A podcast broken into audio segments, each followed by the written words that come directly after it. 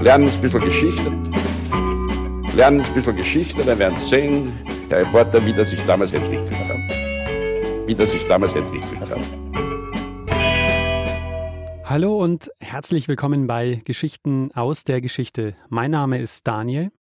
Und mein Name ist Richard.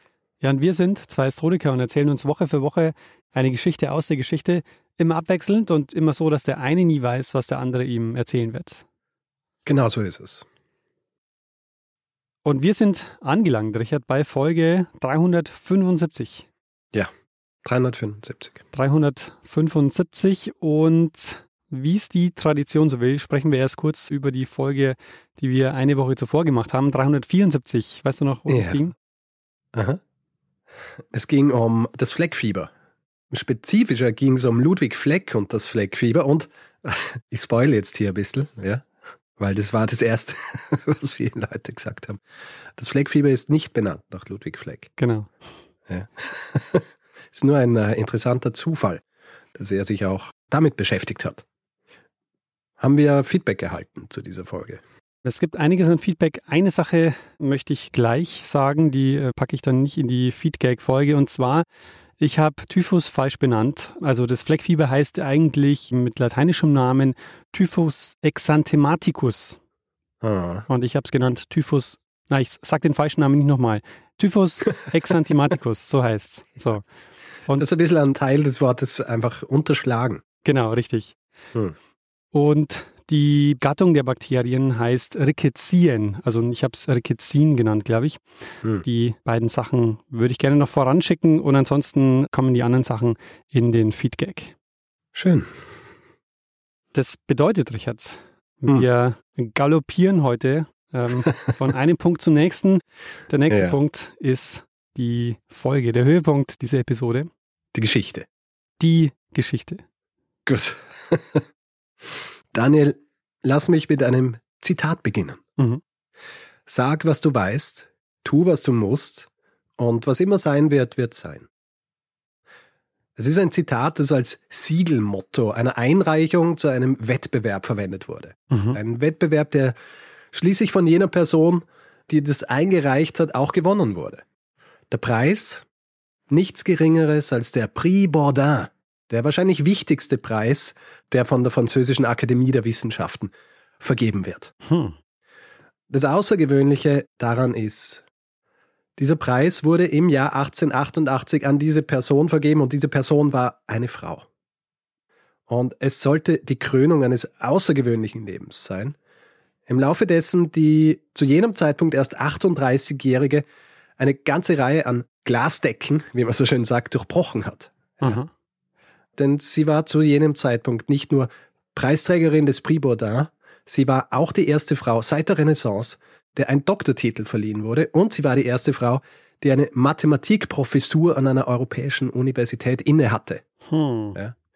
Daniel, ich werde in dieser Folge über das Leben, Wirken und Vermächtnis der Sofia Kowalewskaja erzählen und warum sie nicht zu Unrecht von einer schwedischen Zeitung als die Königin der Wissenschaft bezeichnet wurde. Ah, sehr cool. Hast du schon mal gehört von Sofia Kowalewskaja? Äh, nicht unter dem Namen. nicht unter dem Namen? Ja. Hat sie andere auch noch gehabt, die du kennst? das war jetzt meine Vermutung.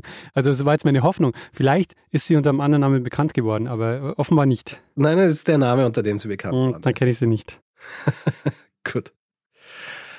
Ich beginne, wie so oft bei Biografien, ganz am Anfang. Aha. Es ist der 15. Jänner 1850, als Sophia in Moskau geboren wird. Nach dem russischen Kalender ist es der 3. Januar. Wir wissen ja, hat die Kalenderreform nicht mitgemacht. Ihre Eltern, zu denen ich gleich noch ein bisschen mehr sagen werde, die waren nicht so erfreut, wie man das denken würde, wenn ein Kind auf die Welt kommt. Warum? Weil Sophia ein Mädchen war. Mhm. Sie hatten nämlich schon eine Tochter, Anna bzw. Anjutta, die zu jenem Zeitpunkt sechs Jahre alt war. Die Eltern haben halt gehofft, einen Sohn zu bekommen. Die Welt, in die Sophia geboren wird, ist keine arme. Ja, ihr Vater Wassili Wassiljewitsch Krukowski war ein Generalleutnant der russischen Armee. Spezifisch war er bei der Moskauer Artillerie. Er war angesehen, wohlhabend, außerdem ein Nachfahre des Matthias Corvinus, ja, wird ihm übrigens im Jahr 1858, also acht Jahre nachdem sie auf die Welt kommt, bestätigt. Ab diesem Zeitpunkt darf er sich Korwin Krukowski nennen. Mhm. Krukowski bzw. Krukowskaja, also die weibliche Version, ist übrigens der Nachname, mit dem sie geboren wird. Kowalewskaja wird sie erst später durch Heirat heißen. Der Konsistenz halber werde ich sie aber durchgehend jetzt schon Kowalewskaja nennen. Siehst du, ja, es gab einen Namenswechsel. es gab einen Namenswechsel. Aber ich bleibe bei diesem einen Namen, weil ansonsten ist wie in so einem russischen Roman des 19. Jahrhunderts, wo so viele Namen vorkommen, dass man völlig den Überblick verliert. Ihre Mutter, Elisabeta Fjodorowna Schubert, war die Enkelin eines berühmten St. Petersburger Astronomen, Theodor von Schubert. Dessen Sohn, also ihr Vater, war ebenfalls Offizier in der russischen Armee, wo er als Topograph diente. Die ganze Schubert-Familie war, wie man am Namen schon hört, ursprünglich aus Deutschland gekommen, und zwar zur Zeit Katharinas der Großen. Mhm. Ich muss jetzt auch gleich etwas loswerden, was das Leben und auch die Erinnerung an Sofia Kowalewskaja angeht, nicht ganz unbedeutend ist. Relativ überraschend für eine Frau aus jener Zeit, also Mitte, Ende des 19. Jahrhunderts, haben wir eine Fülle an Quellen über sie. Nicht zuletzt ihre Autobiografie. Das heißt, es existieren viele Geschichten über sie, deren Wahrheitsgehalt aber nicht immer so hundertprozentig belegt werden kann. Allerdings eine Geschichte, die vor allem die Autorin Michelle Audin, die eine Biografie über Kowaleska ja im Jahr 2011 geschrieben hat, für nicht ganz unwahrscheinlich hält, ist eine über ihre Kindheit, genauer über ein bestimmtes Detail dieser Kindheit, das eventuell so prägend war, dass es den Rest ihres Lebens beeinflusst hat. Mhm. Die Geschichte geht so, ja. Ihr Vater, der als Artilleriekommandant der Mathematik können musste, besucht zu diesem Beruf auch Mathematikvorlesungen, vor allem auch in jüngeren Jahren, besucht auch Vorlesungen des berühmten Mathematikers Ostrogradsky.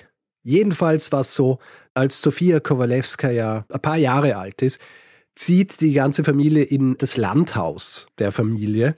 Und jetzt war so, und ich zitiere hier jetzt direkt aus den Memoiren beziehungsweise der Autobiografie von Kowalewskaja. Mhm. Als wir unseren Wohnsitz aufs Land verlegten, musste das ganze Haus neu gemacht und alle Zimmer neu tapeziert werden. Aber da es viele Zimmer gab, reichte das Papier nicht für eines der Zimmer, das uns Kindern gehörte. Es war sehr umständlich, mehr aus St. Petersburg nur für ein einzelnes Zimmer zu bestellen und hätte sich nicht gelohnt. In der Zwischenzeit existierte daher dieser Raum viele Jahre lang mit nichts als gewöhnlichem Papier an den Wänden. Aber durch einen glücklichen Zufall bestand das für diese behelfsmäßige Tapezierung verwendete Papier aus Blättern von Ostrogradskis lithografierten Vorlesungen über die Differential- und Integralrechnung, die mein Vater in seiner Jugend gekauft hatte. Diese mit seltsamen, unverständlichen Formeln übersäten Blätter erregten bald meine Aufmerksamkeit. Ich erinnere mich, wie ich in meiner Kindheit ganze Stunden vor dieser mysteriösen Wand verbrachte und versuchte, auch nur einen einzigen Satz zu entziffern und die Reihenfolge zu entdecken, in der die Blätter aufeinander folgen sollten. Durch langes und tägliches Prüfen hat sich der äußere Aspekt vieler dieser Formeln ziemlich in mein Gedächtnis eingebrannt und sogar der Text hat eine tiefe Spur in meinem Gehirn hinterlassen, obwohl er im Moment des Lesens für mich unverständlich war. Das ist aber noch nicht alles. Sie schreibt dann nämlich weiter. Als ich viele Jahre später als 15-jähriges Mädchen meine erste Lektion in Differentialrechnung erhielt, war mein Lehrer erstaunt über die Schnelligkeit, mit der ich die Begriffe erfasste, so als hätte ich sie vorher gekannt. Ich erinnere mich, dass er sich genauso ausdrückte und in Wahrheit war es so, dass ich mich in dem Moment, als er begann, mir diese Konzepte zu erklären, sofort und lebhaft erinnerte, dass dies alles auf den Seiten von Ostrogradsky gestanden hatte. So einprägsam, als schienen mir die Konzepte schon seit langem vertraut zu sein. Hm. Also, wenn man dieser Geschichte glauben darf und mhm. nachdem sie es auch selber aufgeschrieben hat, gehen wir einfach mal davon aus, dass es so stimmt, wird sie schon als kleines Kind mathematisch geprägt. Und ja, Sofia Kowalewskaja erhält tatsächlich Mathematikunterricht. Schon sehr außergewöhnlich, weil Frauen eigentlich zu jener Zeit nur in den, in den grundlegenden Dingen unterrichtet wurden. Ja. Sie hat sich das aber auch bei ihrem Vater erkämpfen müssen. Nicht zuletzt, weil sie eben auch schon als Kind großes Interesse an Naturwissenschaften, an Mathematik und so weiter gezeigt hat und er lässt sie Mathematik lernen. Allerdings, zumindest wenn es nach ihrem Vater geht, ist das jetzt das Ende der Fahnenstange.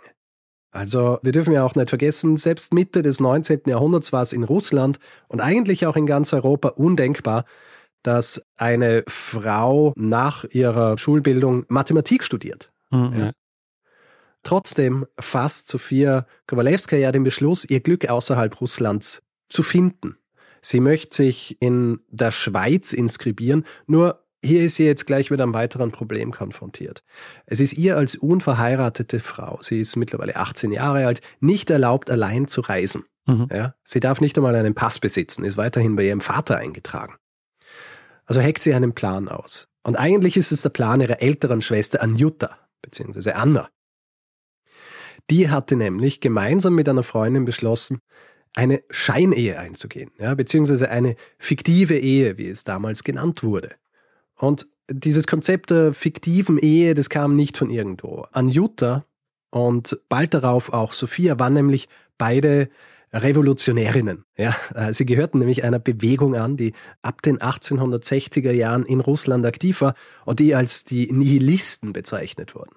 Im Grunde eine frühsozialistische Bewegung, die sich vor allem gegen alles Konservative, den Status quo, die äh, verkrusteten moralischen und politischen Strukturen Russlands gewehrt haben und eben auch für Emanzipation und bessere Ausbildung der Frau kämpften. Und sie suchen sich jetzt also potenzielle Ehemänner unter den Mitgliedern dieser Nihilisten, die ja auf ihrer Seite sind, was das mhm. angeht. Und einer davon lässt sich schließlich davon überzeugen. Allerdings will er nicht Anjuta, sondern ihre jüngere Schwester Sophia heiraten. Und sein Name ist Wladimir Kowalewski. Von ihm erhält sie dann schließlich ihren Nachnamen unter dem wir sie heute kennen. Mhm. Er ist selbst Mitglied der Nihilisten und er will aber auch außerhalb Russlands studieren, und zwar Geologie. Sie heiraten im Jahr 1868.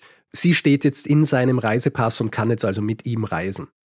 Vielleicht noch mal kurz was zu dieser fiktiven Ehe. Ja, also ich habe es als Scheinehe bezeichnet. Ich habe auch gelesen, äh, andere Bezeichnung dafür ist Mariage Blanc, also mhm. eine weiße Ehe. Und eine weiße Ehe ist im Grunde eine, die nicht vollzogen wird, wenn man es jetzt traditionell ausspricht. Ja. Das heißt, es gibt keinen Sex. In den Briefen sprechen sich Sophia und Wladimir auch gegenseitig mit Bruder und Schwester an. Mhm. Die Eltern wissen natürlich nichts über diese Art der Ehe. Ja, also von dieser Art der Ehe. Die denken, sie ist jetzt halt einfach verheiratet. Und ist dann der Plan, die Ehe wieder zu scheiden irgendwann? Weil, ich meine, wenn sie nicht vollzogen ist, dann kann man sie ja annullieren lassen. Ähm, zu jenem Zeitpunkt noch nicht. Mhm. Aber der Plan war schon irgendwann, sich zu trennen oder? Ich bin mir also, nicht ganz sicher, inwieweit sie das bis zu Ende gedacht haben. Okay. Also der Plan ist äh, in erster Linie einmal zu heiraten, ja. damit sie gemeinsam außerhalb Russlands studieren können. Okay. Ja. Und das machen sie jetzt auch. Also Kowalewskaja möchte eigentlich in Wien oder Zürich Medizin studieren und deswegen gemeinsam mit ihrer Schwester Anjuta reisen jetzt Sophia, Anjuta und Wladimir zuerst einmal nach Wien. Dort nimmt sie auch an ein paar Physik- und Mathematikvorlesungen teil. Lustigerweise ist es gut möglich, dass sie dort Vorlesungen des Josef Petzval besucht hat der nämlich zu jener Zeit Professor für Mathematik in Wien war. Ja, und, und du erinnerst dich vielleicht, ich habe in Folge 274 über ihn gesprochen. Der hat ein Objektiv entwickelt, oder? Richtig. Neben seiner Tätigkeit als Mathematikprofessor hat er sich ja auch mit Mechanik und Geometrie und der Optik beschäftigt und er hat das Petzval-Objektiv gemacht, das lange Zeit der Standard für Porträtfotografie war. Warum studiert sie eigentlich doch nicht Medizin, wie sie es eigentlich vorgestellt hat? Sie interessiert sich zwar schon als Kind und Jugendliche sehr für Naturwissenschaften, hier kommt jetzt aber auch wieder dieser Emanzipationsgeist durch. Für sie war die Medizin dann doch zu nahe an diesem traditionellen Rollenbild der karitativen Frau. Ja. Mhm. Die Mathematik für sie hingegen war die reinste Form des abstrakten Denkens und damit auch für sie der gültigste Beweis für die Ebenbürtigkeit der Frau. Ja. Deswegen will sie eigentlich jetzt Mathematik studieren. Kowalewskaja war Wien fachlich nicht anspruchsvoll genug. Außerdem war Wien recht teuer. Also beschließen sie, sie und ihr Mann gemeinsam nach Heidelberg zu gehen.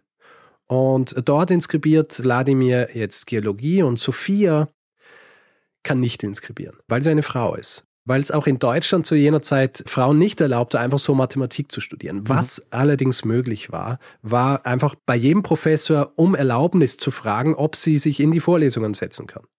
Das macht sie und das wird ihr auch erlaubt. Sie besucht dort Vorlesungen bei Leo Königsberger, Paul Dubois-Raymond und auch beim Chemiker Robert Bunsen, ja, den wir heute ja vor allem noch äh, vom Bunsenbrenner her kennen, den er gemeinsam mit einem Assistenten entwickelt hat. Dazwischen reist das Ehepaar auch noch nach London und dort, äh, interessanterweise, treffen Sophia und Wladimir unter anderem auf Thomas Huxley, der der Großvater des Aldous Huxley ist, den mhm. von Schöne Neue Welt kennen, auf George Eliot und Charles Darwin. Ja. nach drei Semestern geht sie dann schließlich aus Heidelberg weg und zwar nach Berlin. Sie hatte es eigentlich schon länger vor, sie wollte dort eigentlich Mechanik studieren, hat auch schon ein Gesuch abgeschickt, es wird aber im Februar 1870 abgelehnt. Ja, sie darf auch dort nicht inskribieren. Deswegen studiert sie zuerst einmal Mechanik im Selbststudium und im Oktober 1870 reisen sie dann einfach nach Berlin mit der Hoffnung, dass sie den dortigen Mathematiker Karl Weierstrass davon überzeugen kann, für sie eine Inskriptionserlaubnis zu besorgen. Und Karl Weierstrass war ein Gigant zu jener Zeit. Ja. Der wahrscheinlich beste bzw. berühmteste Mathematiker Deutschlands, vielleicht sogar Europas zu jener Zeit. Mhm. Ja. Und er ist von ihr sofort angetan. Es gibt wieder eine dieser Geschichten, die sich um ihr erstes Treffen ranken. Weiß man nicht ganz sicher, ob das so stimmt. Was relativ sicher ist, ist, er gibt die Aufgaben, die er eigentlich für fortgeschrittene Studenten vorbereitet hat. Und nach einer Woche bringt sie ihm die zurück und die sind so gut gelöst, dass er sie jetzt unterstützen will. Mhm. Ja. Und das war natürlich der große Wurf, weil zu jener Zeit Berlin der Ort war, um Mathematik zu studieren. Mhm. Ja, viele berühmte Mathematiker waren dort und Weierstraße ist quasi der berühmteste. Sein Spezialgebiet war die Analysis und er behandelt auch in seinen Vorlesungen immer die neuesten Themen. Mhm. Also so die Avantgarde, die Avantgarde der Mathematik. Und falls du dich fragst, was Analysis ist, ich zitiere hier aus grundwissen.de, ja, Beste Quelle. ja, ich habe nach einer gesucht, wo es einfach erklärt ist. Ja. In der Analysis werden Funktionen und ihre Eigenschaften untersucht. Funktionen, also eindeutige Abbildungen, weisen in eindeutiger Weise eine Größe einer anderen Größe zu.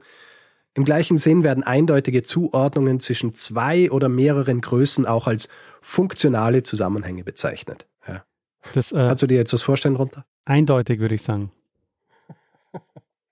Jetzt ist so, Weierstraße ist begeistert von ihr. Mhm. Er schafft es aber trotzdem nicht, dass sie eine Genehmigung erhält, in Berlin zu inskribieren.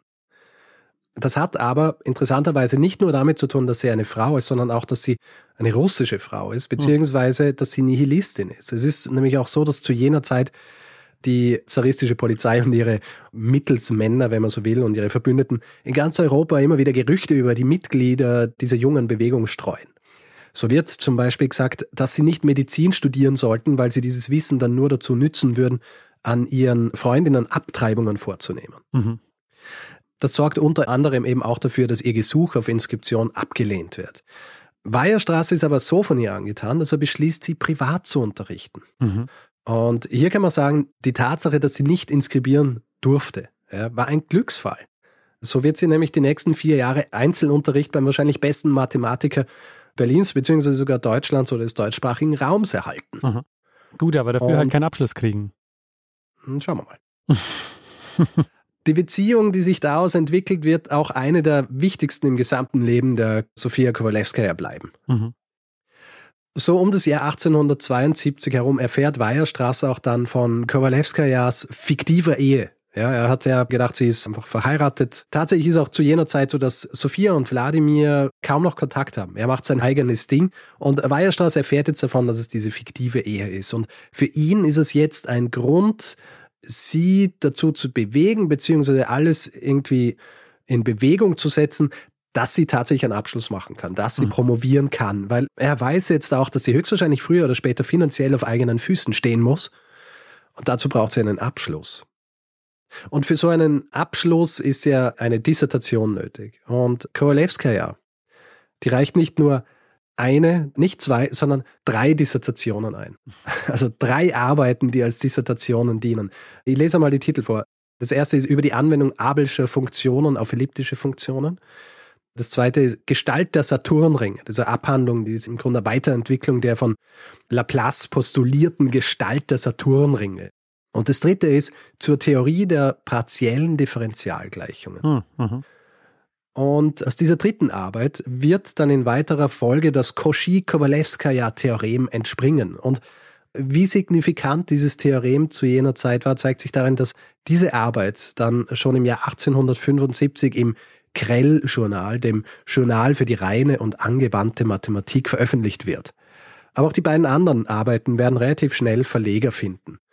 Die Promotion übrigens findet in Göttingen statt. Dort sitzt nämlich ein Schüler von Weierstraße, ein ehemaliger, den Weierstraß dazu bringt, dass Kowalewskaja tatsächlich in Göttingen promovieren kann und die Promotion findet in Absentia statt. Also sie ist nicht einmal dort. Mhm. Hat auch ein bisschen was damit zu tun, dass Kowalewska ja zu jenem Zeitpunkt nur gebrochen Deutsch spricht und sie auch keine Übung darin gehabt hat, vor Menschen zu sprechen. Mhm. Also ich habe auch gelesen, dass die Tatsache, dass sie mehr als eine Arbeit einreicht, dazu gedacht ist, dass das Ganze in Absentia stattfinden kann. Mhm. Also sie hat nicht offiziell studieren dürfen, sie war bei der Promotion nicht anwesend, aber sie hat den Abschluss machen können. Richtig. Im August 1874 wird ihr in Göttingen die Doktorwürde verliehen. Mhm. Und zwar summa cum laude. Mhm. Ja, also mit der höchsten Auszeichnungsstufe.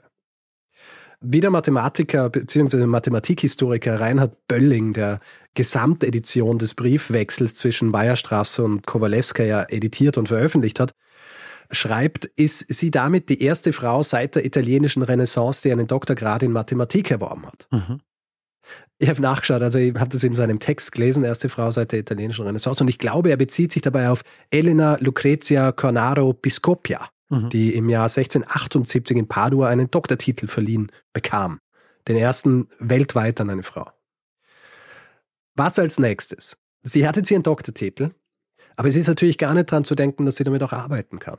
Also so wie beim Studium selbst ist es für Frauen schwer bis unmöglich, an einer Universität zu lehren. Ja. ja.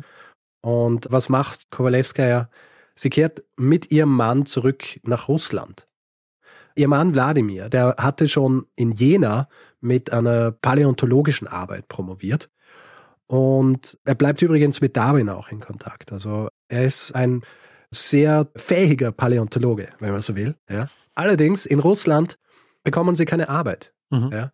Bei ihm ist vor allem der Grund, dass er eben Nihilist ist, ja, ein Revolutionär und damit ungeeignet für Stellen an russischen Unis. Und bei ihr ist es klar, sie ist eine Frau und sie darf natürlich nicht dozieren. Sie beginnen daher, beziehungsweise er vor allem, beginnen in diverse Projekte zu investieren, Bauprojekte zum Beispiel, mit dem Ziel, so viel Geld zu verdienen, dass sie dann einfach so wissenschaftlich arbeiten können. Kowalewskaja hört in dieser Zeit aber auch auf, sich mit der Mathematik zu beschäftigen. Nicht zuletzt, weil aus dieser fiktiven Ehe eine richtige Ehe wird. Sie bekommen nämlich ein Kind, ja, das auch Sophia heißt. Weierstraß hört auch in den folgenden drei Jahren nur zweimal von Kowalewskaja. Einmal über einen russischen Mathematiker, der sie trifft, und einmal über einen Mann, der, wie sich herausstellen wird, eine weitere wichtige Rolle im Leben der Kowalewskaja einnehmen wird. Und zwar der schwedische Mathematiker Jösta Mittagleffler. Ihn trifft Kowalewskaja in St. Petersburg im Jahr 1876 auf Wunsch von Weierstraß. Und Kowalewskaja beginnt sich dann erst wieder ab circa 1880 mit der Mathematik zu beschäftigen. Ein Grund ist, dass diese Investitionen, die ihr Ehemann getätigt hat, dass die durchwegs schiefgehen. Er verliert viel Geld und sie ist so ein bisschen enttäuscht von ihm und sie wendet sich von ihm ab und wieder der Mathematik zu. Ihre Tochter gibt sie jetzt auch in die Hände von Verwandten und sie reist nach Berlin, während Wladimir versucht, das Ruder wieder rumzureißen und noch mehr Geld in andere Projekte zu investieren. Er macht es jetzt in eine Erdölfirma. Er ist deswegen auch viel unterwegs und Kowalewskaja reist dann eben 1880 nach Berlin, um sich dort wieder der Mathematik widmen zu können. Aber Erdöl, das könnte funktioniert haben, oder? Zu Schau. der Zeit? okay. Weil man ja normalerweise davon ausgeht, wenn man mal mit Investitionen viel Geld verloren hat, dass man vielleicht nicht sofort gleich wieder noch einen größeren Betrag investieren sollte. Aber. Schau mal. Im selben Jahr, also 1880, als sie nach Berlin reist, um sich dort wieder der Mathematik widmen zu können, hat aber ihr Ehemann auch Glück. Nicht finanziell, aber er wird zum Dozenten für Geologie und Paläontologie an der Moskauer Universität berufen. Mhm. Er lässt aber die Spekulationen trotzdem nicht bleiben, was wahrscheinlich auch der Grund ist, warum Kowalewska ja weiterhin ihre Zeit lieber in Berlin verbringt, als in Moskau bei ihm. In Berlin erfährt dann ihr neuer Mentor, Jösta Mittag-Leffler, der schwedische Mathematiker, von ihr, dass sie großes Interesse daran hätte, auch tatsächlich einen Lehrstuhl für Mathematik zu bekommen, ja, beziehungsweise zu besetzen. Er arbeitet zu jener Zeit gerade in Helsinki und er ist begeistert von der Idee. Allerdings gibt es jetzt wieder das Problem der revolutionären Umtriebe. Also er schreibt in einem Brief an sie, dass die Universität in einer Bestellung von Kowalewskaja die Gefahr sehen würde, dass vermehrt russische Frauen ihrem Vorbild folgen würden und niemand garantieren könne, dass diese Frauen keine revolutionären Absichten hätten. Muss man ein bisschen im Kontext der Zeit auch betrachten. Nämlich, es ist so, die Angst vor diesen revolutionären Umtrieben zu jener Zeit ist nicht ganz unbegründet. Dieser Brief wird nämlich geschrieben einige Wochen nachdem Zar Alexander II. von Revolutionären bei einem Attentat getötet worden war. Also es ist unmöglich für sie, eine Stelle in Helsinki zu bekommen. Allerdings, Mittag Leffler kommt bald mit guten Nachrichten. Er wird jetzt nämlich Professor an der Stockholmer Universität, die eine neu gegründete Universität ist und er sieht hier große Chancen, dass er Kowalewska ja tatsächlich auch am Mathematikinstitut unterbringen kann. Mhm. Kowalewskaja ist allerdings anfangs ein bisschen zögerlich. Sie ist nicht ganz so optimistisch wie Mittag Leffler, aus guten Gründen, weil sie ja diese Erfahrungswerte hat. Weierstraß interessanterweise möchte hier auch nicht wirklich riskieren, dass eventuell sein Ansehen darunter leiden könnte, wenn sie dort bestellt wird. Und äh, es ist in jener Zeit irgendwie nicht ganz klar, ob das funktionieren kann oder nicht. Ähm, mhm. Die nächste Zeit verbringt Kowalewska ja dann auch in Paris, beziehungsweise Teile davon. Und es ist in Paris dass sie eine schreckliche Nachricht erhält. Und zwar, dass ihr Ehemann Wladimir in Moskau verstorben war. Es ist nämlich so, er hatte ja in dieses Erdölunternehmen investiert. Mhm. Allerdings läuft es schief, das Unternehmen geht pleite, beziehungsweise alle verspekulieren sich und er verliert schließlich das gesamte Geld. Und das ist Geld, das nicht nur ihres war, sondern es war Geld der Freunde, der Verwandten, der Bekannten. Mhm. Es heißt auch, dass er Geld veruntreut hätte und deswegen in der Nacht vom 27. auf den 28. April 1883 nimmt er sich das Leben. Die beiden waren ja, wie soll ich sagen, schon recht entfremdet. Trotzdem, nachdem sie die Nachricht vom Tod ihres Mannes Wladimir erhält, fällt sie in Ohnmacht, heißt es, und liegt einige Tage, und ich zitiere jetzt hier aus einer Biografie über mhm. sie, sie liegt einige Tage auf den Tod da nieder. Sie hat Schuldgefühle, macht sich Gedanken, dass sie ihren Mann vielleicht im Stich gelassen hat, ja, zu einer Zeit, wo er sie vielleicht benötigt hat. Und sie tut jetzt auch das, was sie noch tun kann. Sie reist nach Moskau, sie regelt seinen Nachlass und sie kann auch erreichen, dass Wladimir von einer Schuld, was die Machenschaften der Firma angeht, die eben dieses ganze Geld verloren haben, freigesprochen wird. Mhm. Die nächsten Monate verbringt sie dann in Berlin und dort trifft sie dann auch schließlich die Entscheidung, dass sie nach Stockholm will. Nicht zuletzt, weil Mittag Leffler es jetzt geschafft hat, ihr eine Stelle als Privatdozentin zu verschaffen. Etwas, das trotz der Tatsache, dass sie eine Frau war, funktionierte, aber nicht, weil Schweden grundsätzlich so liberal war. Im Gegenteil. Es gibt einen Text von Mittag Leffler, der einige Jahrzehnte später sogar geschrieben wurde darüber und er schreibt, Andererseits wäre es eine ganz deplatzierte Prahlerei, wenn man behaupten wollte, dass Sophias Anstellung der Beweis für eine Sozialkultur war, die vom Standpunkt der Frauenemanzipation in Schweden fortgeschrittener war als in anderen Ländern.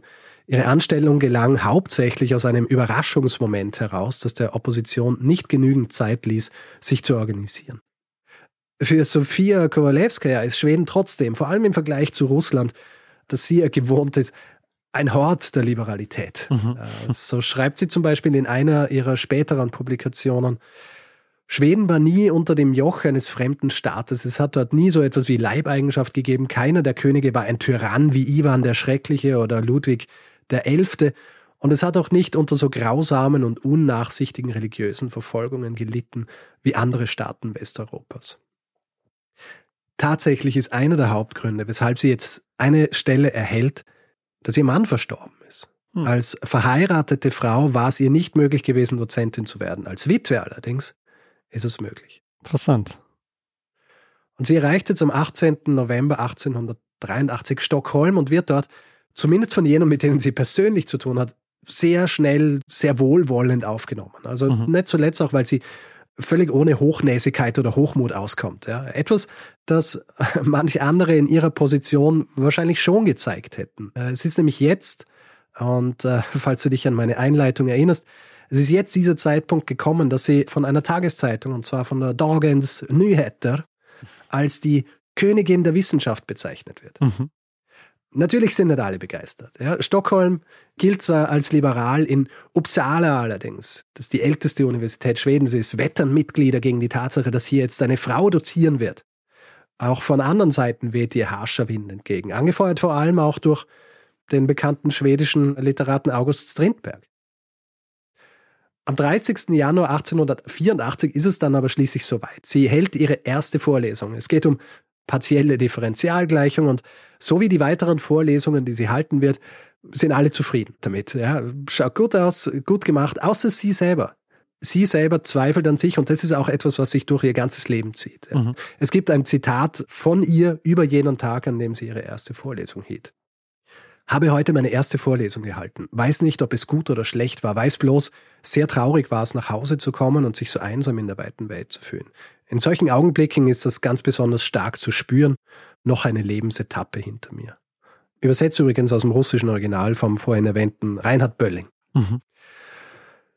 Nichtsdestotrotz, sie wird noch im Juni desselben Jahres für fünf Jahre zu einer außerordentlichen Professur berufen. Ja, vorher war sie ja Privatdozentin und jetzt ist sie eine außerordentliche Professorin oder das, was man heutzutage als Assistenzprofessur bezeichnen wird. Mhm. Damit allerdings noch nicht genug. Sie wird als erste Frau aufgenommen ins Redaktionsteam der Acta Mathematica, einer mathematischen Fachzeitschrift, die von Jösta Mittagleffler ein paar Jahre vorher ins Leben gerufen worden war. Und sie hat damit quasi das Unmögliche erreicht. Natürlich kommt hier aber auch wieder Gegenwind. Ich zitiere hier jetzt einen Brief des August Strindberg an Gustav Enneström, den Sekretär der Acta Mathematiker. Mhm. Da ich den Auftrag erhalten habe, für eine französische Zeitschrift über Frau Kowalewski zu schreiben, falsch natürlich, aber nicht in der Lage bin, ihre mathematischen Arbeiten zu beurteilen, erlaube ich mir, sie um eine Stellungnahme zu ihrer Befähigung zu bitten. Besonders interessant wäre für mich zu wissen, in welchem Verhältnis ihre Dissertation zu Professor Weierstraß steht und ob ihre mathematischen Verdienste in einem angemessenen Verhältnis zu ihrem großen wissenschaftlichen Ruf stehen. Außerdem würde ich gern mehr über die Ernennung erfahren. Wurde Lefflers Gehalt geteilt und wurden zwei Professoren benötigt? In der Hoffnung, dass Sie mich mit einer ehrlichen Antwort beehren werden und mit dem Versprechen meiner Diskretion, August Strindberg. Also, so kleinlich. Ja. also so. Und es ist lustig, weil es erinnert mich auch so an weißt du, Leute, die einfach gegen was sein wollen und dann mit so Spitzfindigkeiten. Mm, ja, wie, ja. ja, ist es, und auch Dinge, die sie eigentlich gar nichts angehen, ja. Wer zahlt ihr Gehalt, ja? August Strindberg nicht. Es verwundert daher auch nicht, dass trotz der Anstrengungen ihres Mentors Mitter Gleffler sie nicht in die schwedische Akademie der Wissenschaften aufgenommen wird. Mhm. Im Jahr 1888 ist es aber für sie mh, hm, nur noch ein kleines Problem, wenn man so will. Und hier komme ich jetzt wieder zum Anfang meiner Geschichte zurück. 1888 wird nämlich wie schon seit 1857 wieder mal der Prix Bourdin verliehen, ja, die höchste Auszeichnung der französischen Akademie der Wissenschaften, die nicht nur mit großen Ehren, sondern auch mit 3000 Franc Preisgeld verbunden war. Und dort reicht sie eine Arbeit ein unter dem Titel Das Problem der Drehung eines starren Körpers am festen Punkt. Und ich äh, muss jetzt wieder mal betonen, dass ich von solchen Dingen wenig verstehe. Darum zitiere ich jetzt aus einer Diplomarbeit über sie. Mhm. Und zwar von Volker Hofbauer aus dem Jahr 2016, wo, wo er recht schlüssig darstellt, warum diese Arbeit, die sie einreicht, so außergewöhnlich war. Der französische Mathematiker Émile Dubois-Raymond erwähnte sogar, dass bei den drei Problemstellungen, für die Sofia Kowalewska diesen Preis einreichte, zwei von Laplace, Euler, Poisson und Jacobi und die dritte von ihr selbst gelöst wurden, wobei sie für alle drei Probleme die damals modernen und bis dahin bekannten Mittel der Analysis ausreizte. Was bewundernswert daran ist, dass sich Weierstraß mit diesem Thema nur sehr wenig befasste. Vorlesungen hielt er nie darüber. Er beschäftigte sich mit elliptischen Funktionen und merkte, dass diese für die Lösung nicht ausreichten. Er schlug Sophia vor, dass sie sich zu einem späteren Zeitpunkt mit der Lösung spezieller Fälle des Rotationsproblems durch Abelsche Funktionen beschäftigen könne. Es wird vermutet, dass sie sich komplett selbstständig mit diesem Thema befasst hat, da Weierstraß ihr fachlich diesmal keine Unterstützung anbieten konnte. Normalerweise überließ er ihr eine Problemstellung und sie bewies es, aber diesmal dürfte sie aus eigenem Interesse gehandelt haben. Also außergewöhnliche Arbeit, außergewöhnliche Leistung. Und die Leistung ist so außergewöhnlich, dass das Preisgeld von 3000 Francs auch auf 5000 Francs hochgesetzt wird. Die Urkunde, die sie erhält, die ist unterzeichnet von Joseph Bertrand und Louis Pasteur. Und die feierliche Verleihung dieses Preises am 24. Dezember 1888 in der Pariser Akademie ist Tages-, vielleicht sogar Wochen- oder Monatsgespräch. Ja. Mhm. Und für Kowalewskaja ist das Ganze natürlich fantastisch. Aber wie Reinhard Bölling erwähnt, auch hier zweifelt sie wieder an sich selbst. Ich zitiere noch einmal aus einem Brief, den sie an Mittag Leffler schrieb, so Mitte Jänner 1889. Wie bin ich Ihnen für Ihre Freundschaft dankbar? Von allen Seiten erhalte ich Glückwunschschreiben und vermöge einer wunderlichen Ironie des Geschickes habe ich mich nie in meinem Leben so unglücklich gefühlt wie jetzt. Hm. Unglücklich wie ein Hund. Nein, ich hoffe um der Hunde willen, dass Sie nicht so unglücklich sein können wie die Menschen und besonders die Frauen. Augenblicklich ist alles, was ich tun kann, meinen Schmerz für mich zu bewahren. Wenn ich in meine Wohnung zurückkehre, tue ich nichts anderes, als in meinem Zimmer auf und ab gehen. Ich habe weder Appetit noch Schlaf und mein ganzes Nervensystem ist in einem traurigen Zustande. Schade, sie, also sie konnte es überhaupt ja, nicht genießen. Nein. Hm.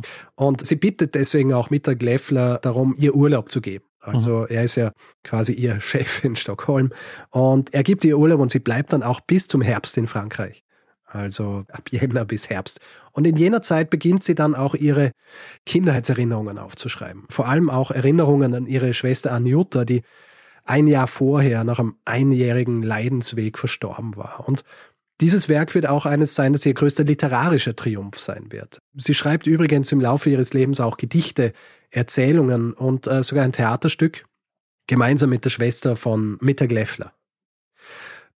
Was sie in jener Zeit auch macht, sie überlegt sich, ob sie sich vielleicht eine Stelle in Frankreich, in Paris suchen soll. Stockholm ist schön, aber Stockholm ist ein bisschen weit weg vom Schuss, ein bisschen provinziell und ihr wird aber von Weierstraß abgeraten und die Entscheidung, was sie machen soll, wird ihr schließlich im Juni 1888 leicht gemacht. Mittag Lefflers Anstrengungen tragen jetzt nämlich endlich Früchte und ihr wird als erste Frau der Neuzeit eine unbefristete Stelle als volle Professorin an der Universität Stockholm gegeben. Hm. Es wird ihr letzter großer Triumph sein. Als sie am 4. Februar 1891, also nicht lang nachdem sie zur Professorin bestellt wurde, nach einer Auslandsreise nach Stockholm zurückkehrt, ist sie schwer erkrankt. Mhm. Trotzdem hält sie noch zwei Tage später eine Vorlesung, aber in der Nacht vom 9. auf den 10. Februar 1891 stirbt Sofia Kowalewskaja mit gerade mal 41 Jahren. Kowalewskajas Vermächtnis liegt vor allem in ihren Arbeiten zur Theorie der partiellen Differentialgleichung und auch dem Rotationsproblem fester Körper, also die Dinge, mit denen sie promoviert hat und dann auch den Prix Border gewonnen hat. Mhm.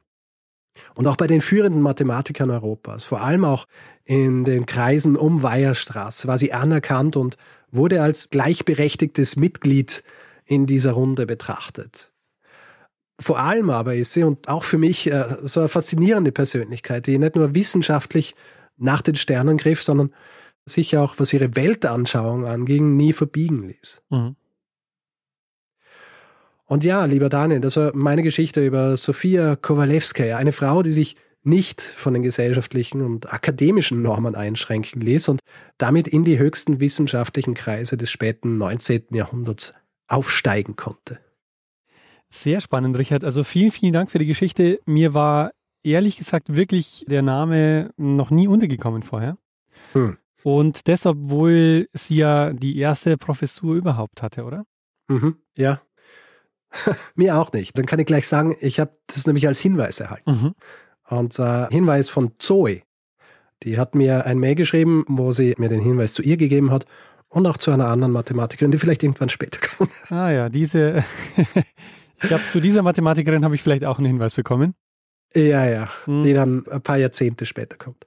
Also, weil ich habe ja auch, das geht dir wahrscheinlich auch so, man hat so ein paar Stichworte, so die erste Promotion, die erste, hm. so diese Sachen, da habe ich schon einige Hinweise bekommen, aber zur ersten Professur tatsächlich noch nicht. Hm. Ja, ich habe jetzt in meiner Erzählung hier mich sehr auf ihre akademische Karriere auch konzentriert. Das Ding ist halt, dass sie auch sonst sehr umtriebig war. Also mhm. sie war tatsächlich auch sehr revolutionär in ihrem Denken, ja, nicht nur was die Mathematik angeht. Und was wahrscheinlich auch ein Grund war, dass sie es dort hingeschafft hat, wo sie es hingeschafft hat, ja. Dass sie einfach ein Nein nicht akzeptiert hat, sondern alles getan hat, was sie tun hat müssen um das zu erreichen, was sie erreichen wollte und um zu zeigen, dass Frauen ebenbürtig sind, was die Wissenschaft angeht und vor allem auch das analytische Denken. Deswegen hat sie sich ja wohl auch für die Mathematik entschieden. Hm, ja. Aber das war ja auch noch eine Nachfrage, die ich jetzt gehabt hätte, ist, du hast ja von den Nihilisten gesprochen. Ja. War sie dann an irgendwelchen revolutionären Aktionen auch beteiligt? Also sie selber nicht, ihre Schwester schon. Ihre mhm. Schwester in Paris vor allem. Also ich glaube, die revolutionärste Aktion, die sie gemacht hat, ist, dass sie als Frau Professorin worden ist. Ja. ja. Aber die aktivere in dem Zusammenhang war ihre Schwester. Ja. Hm. Ich meine, das ist natürlich auch so was Erschreckendes, wenn man das sich heute vorstellt, wie lang es gedauert hat und wie, wie mühsam es war, wirklich die Universitäten auch zu öffnen für Frauen. Mhm. Überhaupt irgendwann mal studieren zu dürfen, dann auch irgendwie an der Uni arbeiten zu dürfen, das ist ja. wirklich äh, sehr lange gedauert und ja auch sehr unterschiedlich. Du hast es jetzt auch dargestellt. So in der einen Stadt durfte man studieren, in dem anderen wieder nicht. Ja. Da konnte man Ansuchen ja. einreichen. Und gleichzeitig hat es in dem Fall halt funktioniert, weil sie ja auch eine war, die ja auch einigermaßen privilegiert war. Also sie konnte sich leisten, ja, in die Schweiz zu gehen, nach Deutschland zu gehen, nach Göttingen, Berlin, Sicher. so diese Wege zu gehen. Wie so oft ist es natürlich auch eine Klassenfrage. Ja. ja. Und deswegen glaube ich auch, dass solche Anstrengungen entkoppelt werden müssen von den Klassen. Ich meine, das ist heutzutage auch dasselbe Thema, ja. Aber was auch ihre Position angeht, sie hat natürlich schon auch das Glück gehabt, dass sie so Leute wie Weierstraße und Mittag Leffler gefunden hat, denen sie zeigen hat können, was sie kann und die dann auch sie entsprechend unterstützt haben. Ja, natürlich oft auch Ziel von Anfeindungen waren, vor allem Mittag Leffler dann in, in Schweden hat schon einiges gebraucht, dass das dann schlussendlich auch zustande kommt. Aber natürlich, der, der größte Verdienst liegt in der Tatsache, dass sie einfach so äh, gute Mathematikerin war und sich nicht beirren hat lassen. Naja, klar. Ja. Und Mathematik war wahrscheinlich auch ein, ja, ein sehr geeignetes Fach dafür, weil im Grunde genommen, also ich will jetzt äh, niemandem Unrecht tun, aber wahrscheinlich reicht Papier und Stift zu haben. Und du musst mhm. nicht wie in anderen Disziplinen, keine Ahnung, ein Labor haben, wo du irgendwie äh, ja. arbeiten kannst, sondern du kannst es ja. im Grunde genommen wirklich auch auf sehr, sehr begrenztem Raum und auch zu Hause machen. Ja. Eine Sache noch. Es gibt natürlich einen Wikipedia-Eintrag von ihr und mhm. im deutschen Wikipedia-Eintrag steht, dass ein Hörsaal der TU Wien nach ihr benannt sei. Und ich habe versucht herauszufinden, ob das stimmt. Äh, habe aber nichts gefunden. Ich habe mich dann an die PR-Abteilung gewandt, mhm. die mir übrigens sehr schnell zurückgeschrieben haben und mir erklärt haben, dass der Hörsaal 6 temporär, und zwar im Jahr 2006 durch Studierende umbenannt wurde zu Sofia Kowalewskaja Hörsaal, als eine Intervention. Äh, Im Zuge dessen wurde dann auch ein Antrag eingereicht, dass Aha. diese Umbenennung, und es war nicht die einzige, es wurden Hörsaale auch umbenannt in Hedi Lamar Hörsaal, Lise Meitner, Roger Peter. Ja. Es wurde ein Antrag eingereicht, dass diese Umbenennungen offiziell werden und das äh, hat nie stattgefunden. Hm, verstehe. War das innerhalb einer Uni-Besetzung oder? Ich weiß nicht, ob es 2006 war da ohne Besetzung. Ähm, ich glaube nicht. Ja. Aber es war Intervention von diversen Studienvertretungen. Aha. Ich habe dann nämlich auch nachgefragt, wie es ausschaut, ob es möglich wäre. Und mir wurde dann auch gesagt, dass es tatsächlich schwierig ist, weil diese Benennungen von quasi Ehrflächen, wenn man so will, die sind schwierig, wenn jemand keine Verbindung zur TU gehabt hat. Mhm, und zu jener Zeit, als Sofia Kowalewska in Wien ist, da existiert die TU zwar schon, aber noch nicht so, dass sie dort Mathematik studieren hätte können. Also sie hat höchstwahrscheinlich eine Hauptuni Mathematik studiert.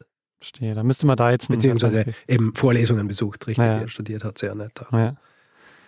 Na gut, dann vielleicht probieren wir es an der Uni Wien nochmal. Ja. Vielleicht hört hier jemand zu.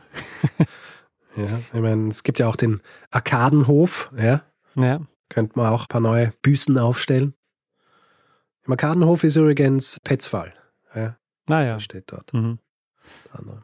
Vielleicht noch was zur Literatur. Ich habe gesagt, es wurde viel geschrieben über sie. Es gibt wenig deutschsprachige Biografien. Es gibt aber eine, die heißt Sophia Kowalewska, Ein Leben für Mathematik und Emanzipation mhm. von Wilderich Tuschmann und Peter Havig. Wilderich Tuschmann. Das ist ein cooler Name, oder? Absolut. Ich würde gern Wilderich heißen. Dann Reinhard Bölling habe ich schon zitiert. Der hat ein Paper geschrieben, das heißt Königin der Wissenschaft Sophia Kowalewskaja zum 150. Geburtstag in Mitteilungen der Deutschen Mathematikervereinigung.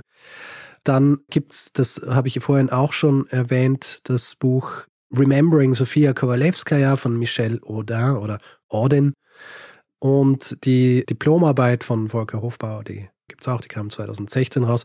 Und die Aussprache ihres Namens, es gibt zum Glück ein Video von einem russischen Mathematiker, das auf Englisch hält, im Jahr 2017, wo er unter anderem über Sophia Kowalewskaja spricht.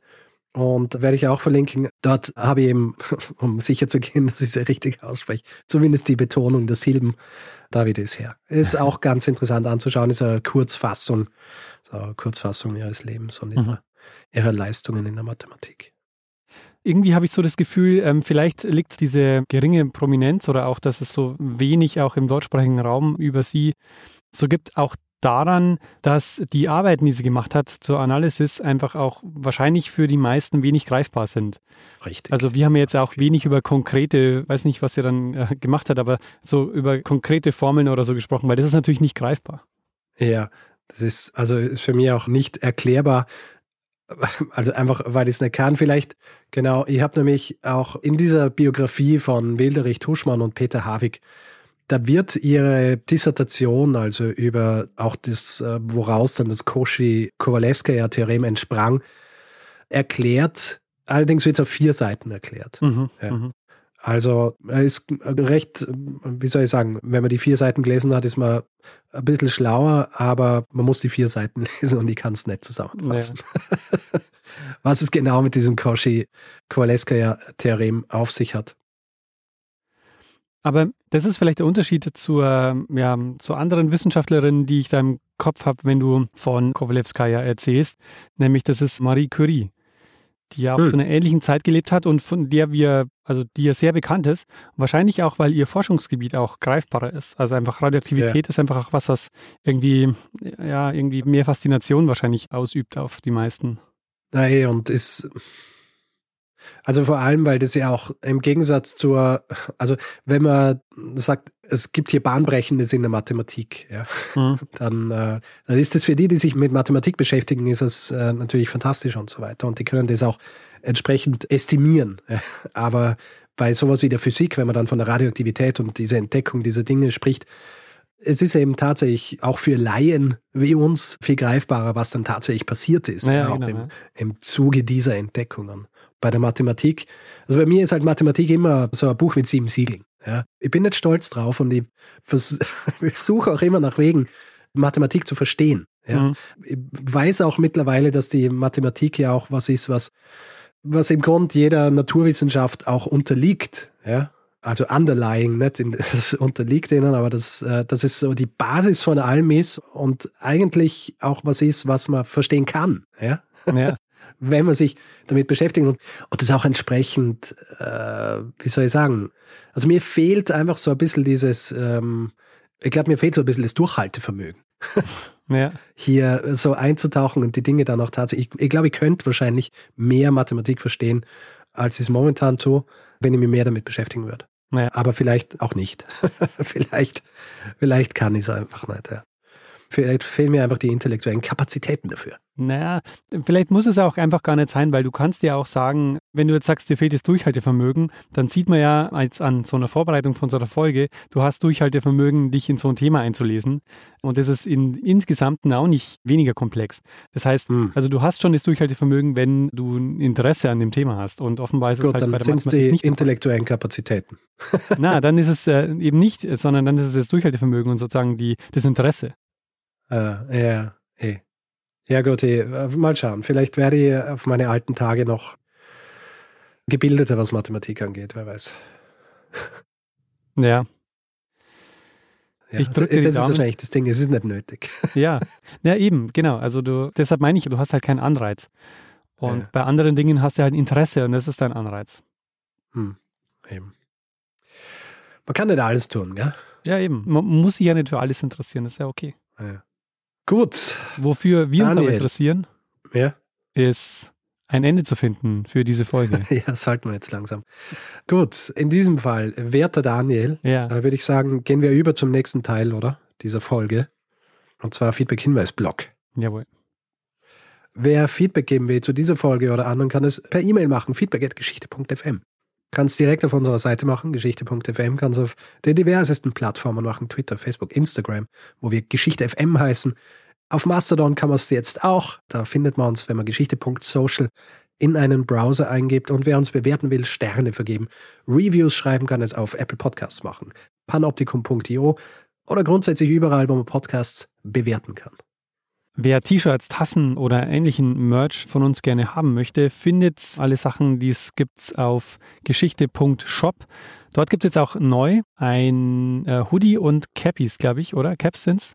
Ein Cap, also so Baseball Cap und Hoodie und Pullover mit gesticktem Logo. Genau, mit gesticktem Logo, jetzt neu. Und wie gesagt, alles unter geschichte.shop. Dann gibt es zwei Möglichkeiten, diesen Podcast werbefrei zu hören. Der eine ist via Apple Podcasts, da gibt es den Kanal Geschichte Plus. Und bei Steady könnt ihr auch diesen Feed kaufen. Da bekommt ihr dann auch jeden Mittwochvormittag ja, die neue Folge in den Podcatcher geliefert. Und alle Hinweise dazu gibt es unter geschichte.fm steady.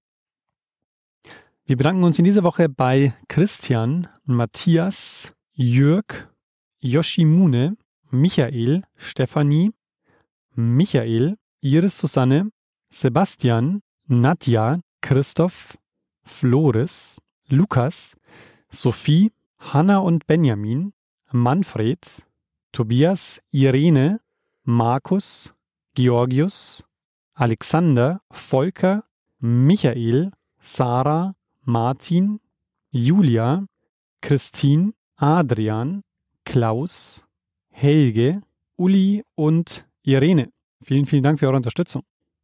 Ja, vielen herzlichen Dank. Und dann, Richard, würde ich sagen, mach mal doch das, was wir immer machen. Genau. Geben wir einem das letzte Wort, das immer hat bei uns. Bruno Kreisky lernen ein bisschen Geschichte. Lernen ein bisschen Geschichte, dann werden Sie sehen, der Reporter, wie das sich damals entwickelt hat. Wie das sich damals entwickelt hat. Mathematiklehrer in Petersburg, Alexander Strono... Ah, warte, den lasse ich aus. Ich kann nicht aussprechen.